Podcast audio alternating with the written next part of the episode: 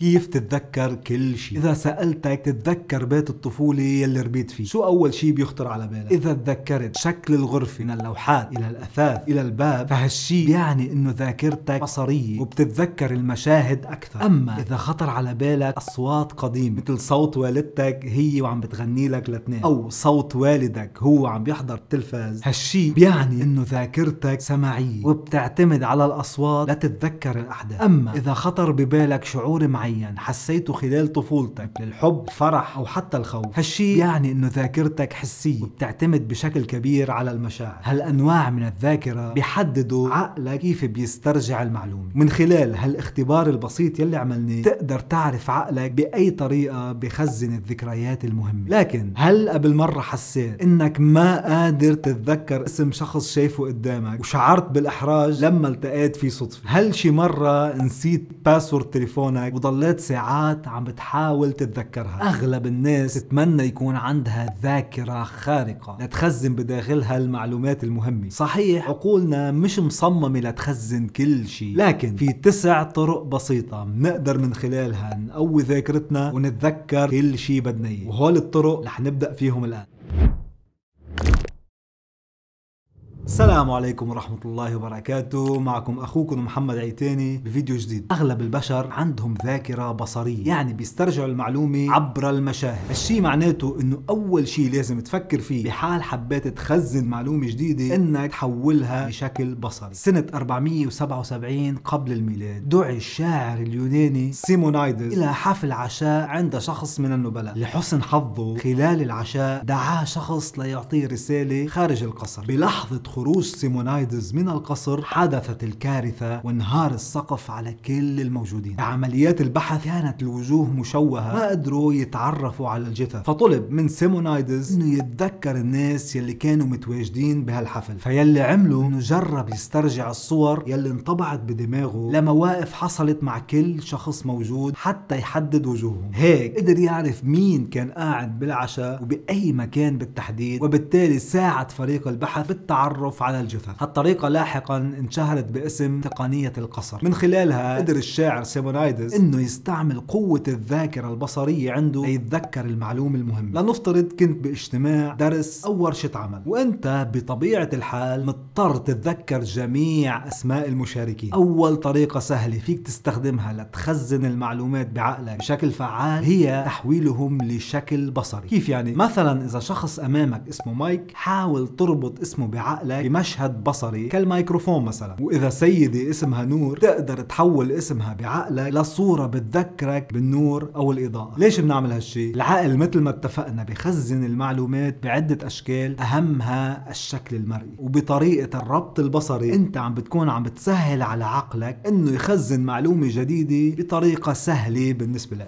أما الطريقة الثانية فهي upgrade أو إضافة على الطريقة الأولى وهي دمج أكبر عدد من الحواس الحواس بالتجربة ببحث حول علاقة الحواس بالذاكرة. بيقول الباحث مارسيل براوس إنه الذاكرة بتبقى معنا لوقت أطول كل ما أشركنا فيها عدد أكبر من الحواس. مثلا لما تشوف زهرة الجاردينيا بلونها الأبيض وملمسها المميز ورائحتها الواضحة رح تقدر تتذكر اسمها أكثر عن باقي أنواع الأزهار. لأن في أكثر من حاسة عم تلعب دور فعال تساعدك على تخزينها بعقلك. الحواس حسب مارسيل براوس تحفز الذاكرة الذاكرة ترجع الصورة الذهنية بشكل أسرع. كيف فينا نستعمل هالشي بحياتنا العملية؟ لما بدك تخزن معلومة مرتبطة بمنتج معين من السوبر ماركت مثلا حاول تفحص شكله لونه ريحته وملمسه. حتى حاول تتنبه للصوت يلي بيطلعه إذا خبطت بإيدك عليه. هيك احتمالية إنك تتذكر اسم المنتج رح تعلى أكثر بكتير بالمستقبل بعد ما تعرفنا على تأثير جميع الحواس على الذاكرة بيجي دور عامل إضافي مهم بعملية التذكر يلي هو إدخال المشاعر لعملية التخزين. دراسة أقامها معهد كينسنجر سنة 2006 حدثت كالتالي. جابوا عشر متطوعين وتم عرض 40 صورة عليهم. تحت كل صورة كان مكتوب كلمة. أول 20 صورة كانت صور مؤثرة بشكل سلبي. مثل صور عنف ألم أو معاناة. وال20 صورة الثانية كانت صور عادية وما بتثير أي مشاكل. مثل صور حيوانات طبيعة أو سماء. بعد العرض طلب من المتطوعين تذكر الكلمات يلي كانت مكتوبة بالصور. النتيجة كانت إنه تسعة من أصل عشر متطوعين قدروا يتذكروا الكلمات يلي بالصور المخيفة. بينما اثنين فقط من نفس المتطوعين قدروا يتذكروا الكلمات القسم الثاني من الصور العادية. ذاكرة هالأشخاص قدرت تخزن الصور المصاحبة للمشاعر السلبية بذاكرة المدى البعيد. ليش بيصير هيك؟ لأن العقل لما يشوف صور مخيفة بيعتبر إنه بخطر. بالتالي بخزنه بذاكرة المدى البعيد لأنه بيعتبره أمر خطير ومهم. فمشاعر المتطوعين لما انربطت بالصور المخيفة خلت الكلمات ترسخ بعقولهم أكثر وقدروا يتذكروها بشكل أفضل. فإذا المشاعر القوية قادرة ترجع الذكرى أمام عيوننا مرات ومرات بطريقة كتير واضحة. لهيك حاول تربط شعور معين بكل موقف تحسه مهم جدا بالنسبة لك.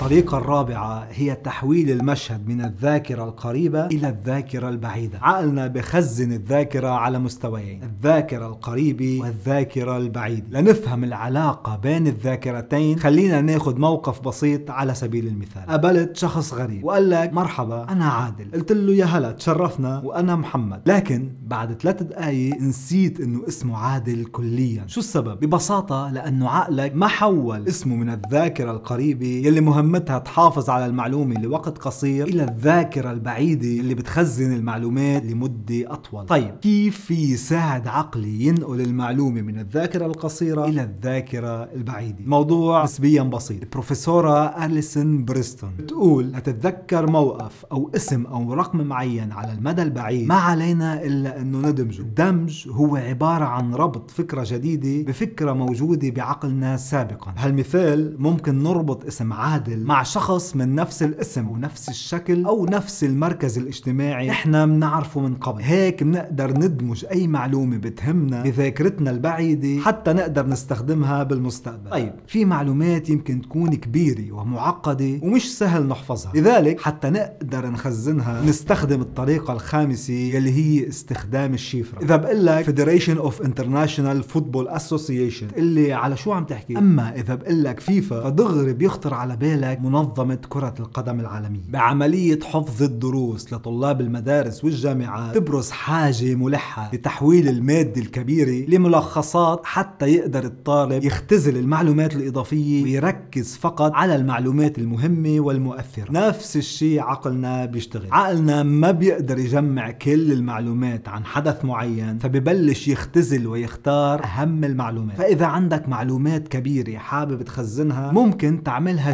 شفرة أو كود حتى تصير سهلة الحفظ بالنسبة لك. مثلا بدك تتذكر قبل ما تخرج من المنزل إنك تاخد معك الهاتف والمحفظة والمفاتيح. فيك تختصرهم بكلمة ها ميم ميم أو حتى هم. هيك بتحفظها بعقلك أو بتكتبها على ورقة وبتعلقها على الباب. هيك تحفظ فقط الشفرة أو الكود مش المعلومة كلها. مثل فكرة الملف المضغوط أو ال zip file بالكمبيوتر. كل يلي بيعملوا ال zip file إنه بياخد الكود أو الشفرة فقط من كل الملف فبصير حجم الملف أصغر وبالتالي قدرة تخزينه على الجهاز أسهل بكتير. أما الطريقة التالية فسهلة جدا وبتنجح بمعظم الحالات يلي هي التكرار. دراسة اجراها الدكتور توماس هيكر هاكرز عبر تقنية ال MRI أو الرنين المغناطيسي. جاب متطوعين قام بذكر اسم جديد وغير معروف سابقا عليهم. لما عرض الاسم لاحظ تحفيز لخلايا الدماغ منطقة الجبهة الأمامية. لكن بعد ما كرر نفس الاسم على نفس الشخص لاحظ تحفيز لخلايا الدماغ بمنطقة الجبهة الخلفية اليسرى يلي هي منطقة الذاكرة على المدى البعيد. هالشي برروا هيكرز بالتكرار. التكرار المركز يستهدف مناطق الدماغ يلي مسؤولة عن التخزين على المدى البعيد. والدليل بصير معك كتير. لما تسمع نفس الأغنية أو نفس الإعلان على التلفزيون مرات متكررة بيعلى بعقلك بدون حتى أي مجهود يذكر. فدايما حاول تستخدم طريقة التكرار إذا بدك تحفظ المعلومة. أما الطريقة السابعة هي إلها علاقة بشكل مباشر بأستاذك بالمدرسة. شي مرة سألت نفسك كيف الأستاذ بيقدر يحفظ كمية معلومات هائلة بعقله طول هالسنين؟ السبب إنه الأستاذ عم بيستخدم طريقة التعليم. كثير منا بلاحظ إنه لما نتعلم معلومة للمرة الأولى نفهم جانب معين منها. لكن لما نشاركها مع الآخرين بنحس إنه اكتشفنا جوانب جديدة ما كنا منتبهين لها. هالجوانب بيعملوا للمعلومة بعقلك بعد وتأثير تفكير جديد. وقيمة أكبر. هالطريقة بتخلي الشخص يركز المعلومة بدماغه ويتذكرها بشكل أفضل وأوضح لفترة أطول. التعليم أو مشاركة المعلومة بطريقتك الخاصة هو أحد أسباب تقوية الذاكرة عندك وترسيخ المعلومة بشكل أعمق. أما الطريقة الثامنة فتتعلق باليد وهي الكتابة بالقلم. دراسة أجرتها الدكتورة كاميلا مولر. أثبتت أنه الكتابة باليد تخلي الشخص يتذكر المعلومة بنسبة 86% أكثر من طباعتها على الكمبيوتر.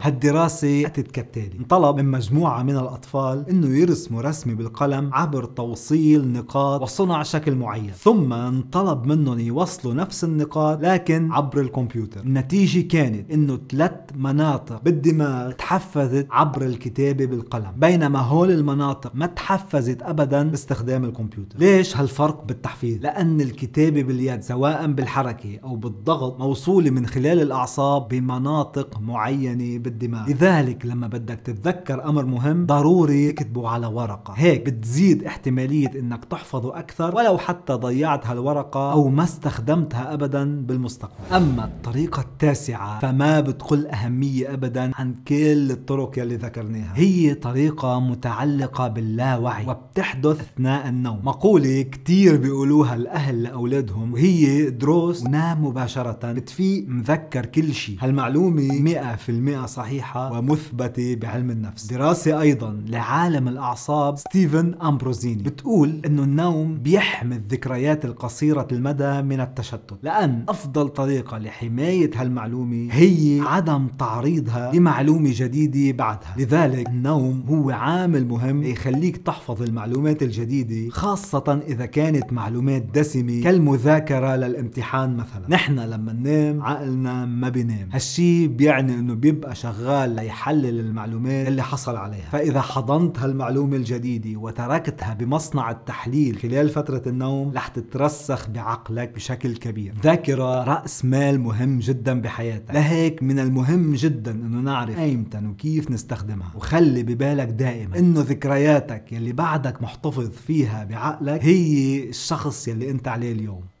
سلام.